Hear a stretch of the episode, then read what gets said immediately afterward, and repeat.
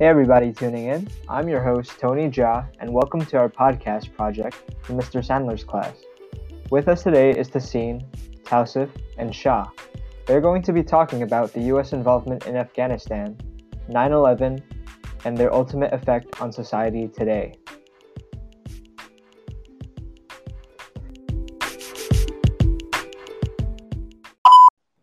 All right. We didn't really have much impact in Afghanistan until like the Soviets started an invasion there. And this was another part of their like trying to spread communism into other parts of the world. But knowing us, we try to get involved and try to counteract that. And we did that with the Reagan administration. We, he launched the Operation Cyclone, and we funded and armed the Mujahideen. They were Islamic guerrilla fighters. This kind of allowed them to take back the country, but there was still like a lot of problems with that because the Mujahideen started fighting each other. They kind of like split off into factions and just had a vendetta against each other. This was pretty bad for not only like the country itself, but the rest of the world because that's when the Taliban started to take root even though they seemed pretty chill and like they were going to help the country, they were like really militant and they were also harboring Osama bin Laden, the alleged planner of 9 11. Once 9 11 happened, Bush had to declare war on terror and he began a manhunt for Osama bin Laden. Bin Laden wasn't this wasn't like the first time Bin Laden was being pursued by America. He's been pursued like since the 90s by the FBI because we know that other terrorist attack that happened in the World Trade Center back in 1993 and there was other attacks on US embassies like in around Afghanistan. And so he's already made a name for himself with the FBI, but now like almost all of America knew him and America wanted him. They wanted to capture him. Knowing that the Taliban could keep him safe in Afghanistan, America had to target not only the Taliban, not only Osama bin Laden, but also Al Qaeda, the organization that bin Laden was trying to make, in order to target America itself. This kind of takes us back to the reasons why the US planned an invasion in Afghanistan. It was because the Taliban and Al Qaeda the Taliban didn't want to hand over Osama bin Laden, and Al Qaeda was this new terrorist group that targeted America. So the White House didn't really know which one to target first or like which one to hold at a higher priority. So in the end, they just said that you know what, we'll just plan on removing Taliban from power in Afghanistan so that Al Qaeda can't take Afghanistan as its base of operations. Even though they kind of decided this, they weren't really un- they were kind of unsure about which one still had a higher priority. And this was probably a reason why, for the war lasting more than 10 years, over this time period, a lot of the public support changed and developed. At first, it was like, oh, it was 9 11, America needs to get revenge, America needs to deal justice. But as like the war just dragged on for so many years and like wasn't doing so well, uh, during a couple of times, support kind of just dwindled. And that was until like the Obama administration when the president finally decided to escalate the military action. To this day, a lot of people would have mixed feelings about Afghanistan war. Some people might think it was a success, while others will think it's a failure. Honestly, it's just whoever you ask. Okay, Taseen. Yeah. You said that American involvement with Afghanistan only began with the Soviet invasion of the country, right? Yeah. Why do you think that is? Like I said before, um, it, it began with that because like it was just like America versus the USSR again, just trying to fight back communism and you know spreading freedom throughout the world, and having the Soviets kind of just c- control this area in um, the Middle East just didn't really flow well with America. So it was just that like they it was them trying to fund like a militant group within that area to take over the country for America without really like sp- explicitly saying that. So it was mainly because of the fight between communism and Western philosophy? Yeah. Okay. I have another question for you. Who are the Taliban and what did they want? What is their relationship with the 9 11 attacks and what are their actions today? Honestly, they didn't really have that much um, relationship with 9 11. The only relationship was that they were harboring Osama bin Laden. The fact that they didn't want to hand over the um, alleged planner to America just made them like another target for America. And to be honest, it was it's all right that America wanted to target the Taliban. They weren't good people. They weren't doing good things. But the only reason why America targeted Taliban was because they didn't they weren't handing over um, Osama bin Laden. That's what truly made them a true target. Oh, okay. Now onto the Patriot Act and government intervention. So on October 2001, the Patriot Act was passed, which was mainly the reason of giving Americans a sense of security. Patriot Act actually is an acronym.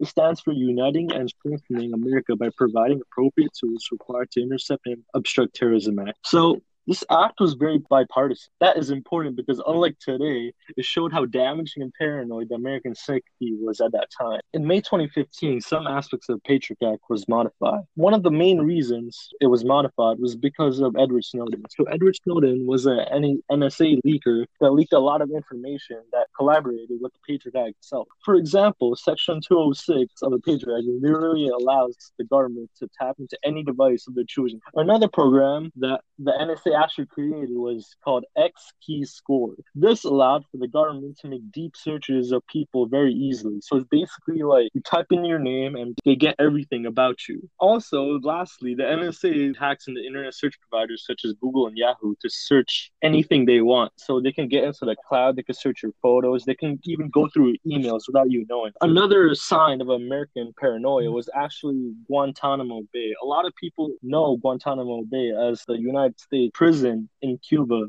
People also know that Guantanamo Bay holds one of the world's biggest collection of terrorists. What a lot of people don't know is that Guantanamo Bay actually holds a lot of people who are accused of terrorism but aren't actually terrorists. One example I'd like to give was a man was caught in an airport with a specific Casio watch so this Casio watch was thought to be a detonating device for bombs. Like I know that sounds absurd right now, but when he was arrested back then, a lot of domestic fear was religion. The people really said, do they really want to trust Muslims back then? Like I know that sounds absurd now, but back then it was anything. A lot, what a lot of people don't realize about 9/11 is actually like the businesses and the economics impacting. So, according to the U.S. Bureau of Labor Statistics, nearly 500,000 people lost their jobs as a result of 9/11 in New York alone.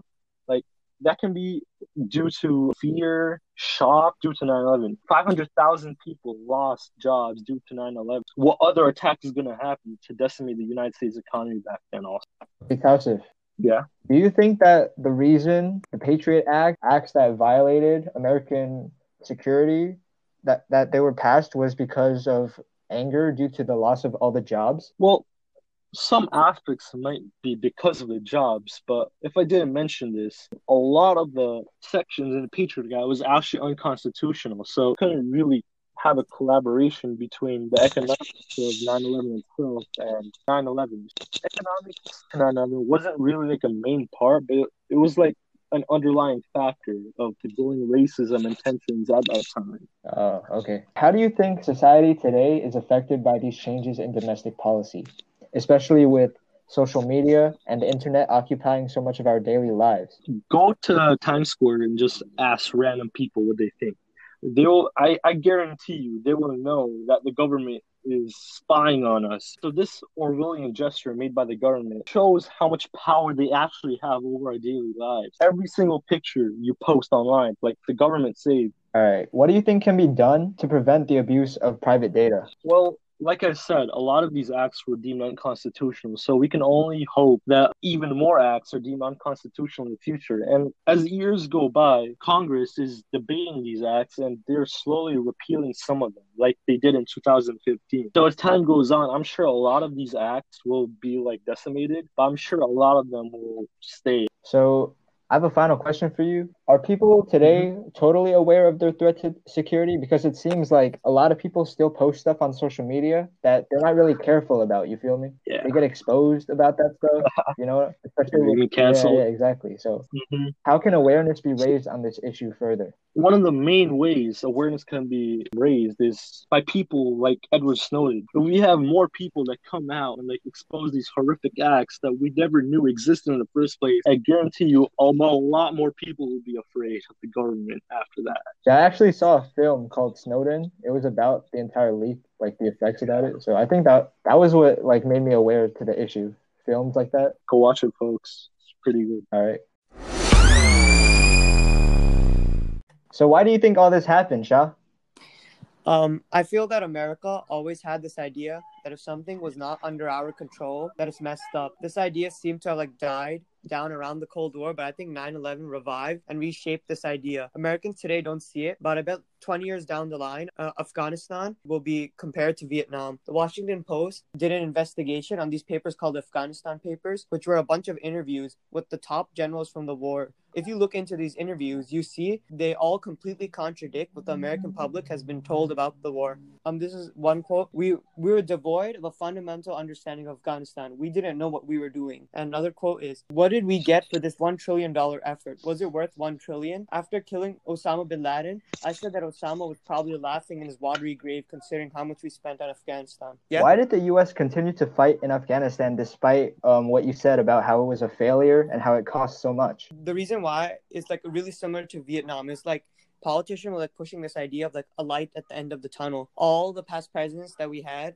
during this time, they all pushed this idea. Like even Obama, even Trump, Bush, they all said that like we're doing better, we're doing better. Like there, there's a light at the end of tunnel, but like it's obviously not at the same scale of Vietnam, and it's it's not as brutal as Vietnam, but take into account how the government is treating it and how it's portraying it to the people, you can see that it's very similar to how Vietnam turned out. Uh, there's like this one case in particular that I want to talk mm-hmm. about. It was it was like about this guy named Fahim Khan. We were trying to investigate who killed this minister in Afghanistan, right? And then while we were investigating, we found out that Fahim Khan, one of our closest allies yeah. in the war, was actually the killer of the minister. So it just shows that like we had no clue what we were doing there. We didn't even know what we were fighting. We are just like fighting this notion of like terror which was like poorly defined. I think that's like similar to like communism during the Cold War. We just defined communism to be like people different than us or people not under our control. I feel like this a similar idea is happening like with the word and the concept of terror. So Shah, do you think that the reason the US took initiative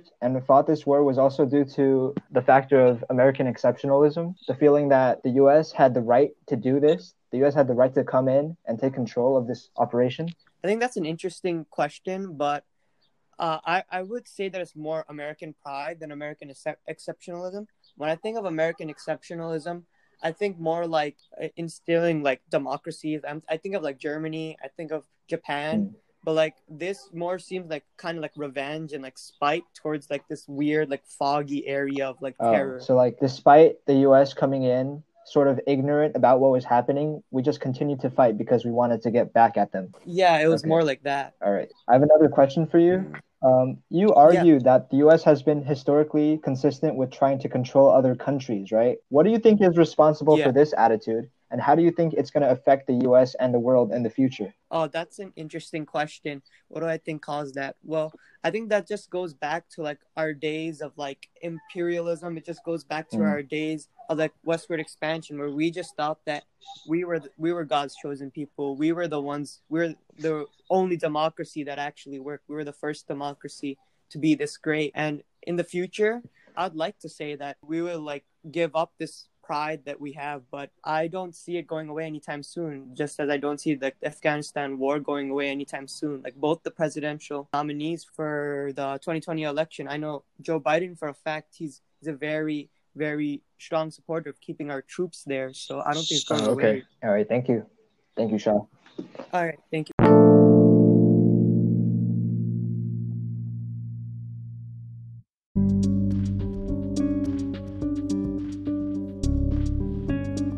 Finally, thank you all for listening to this podcast. Bye.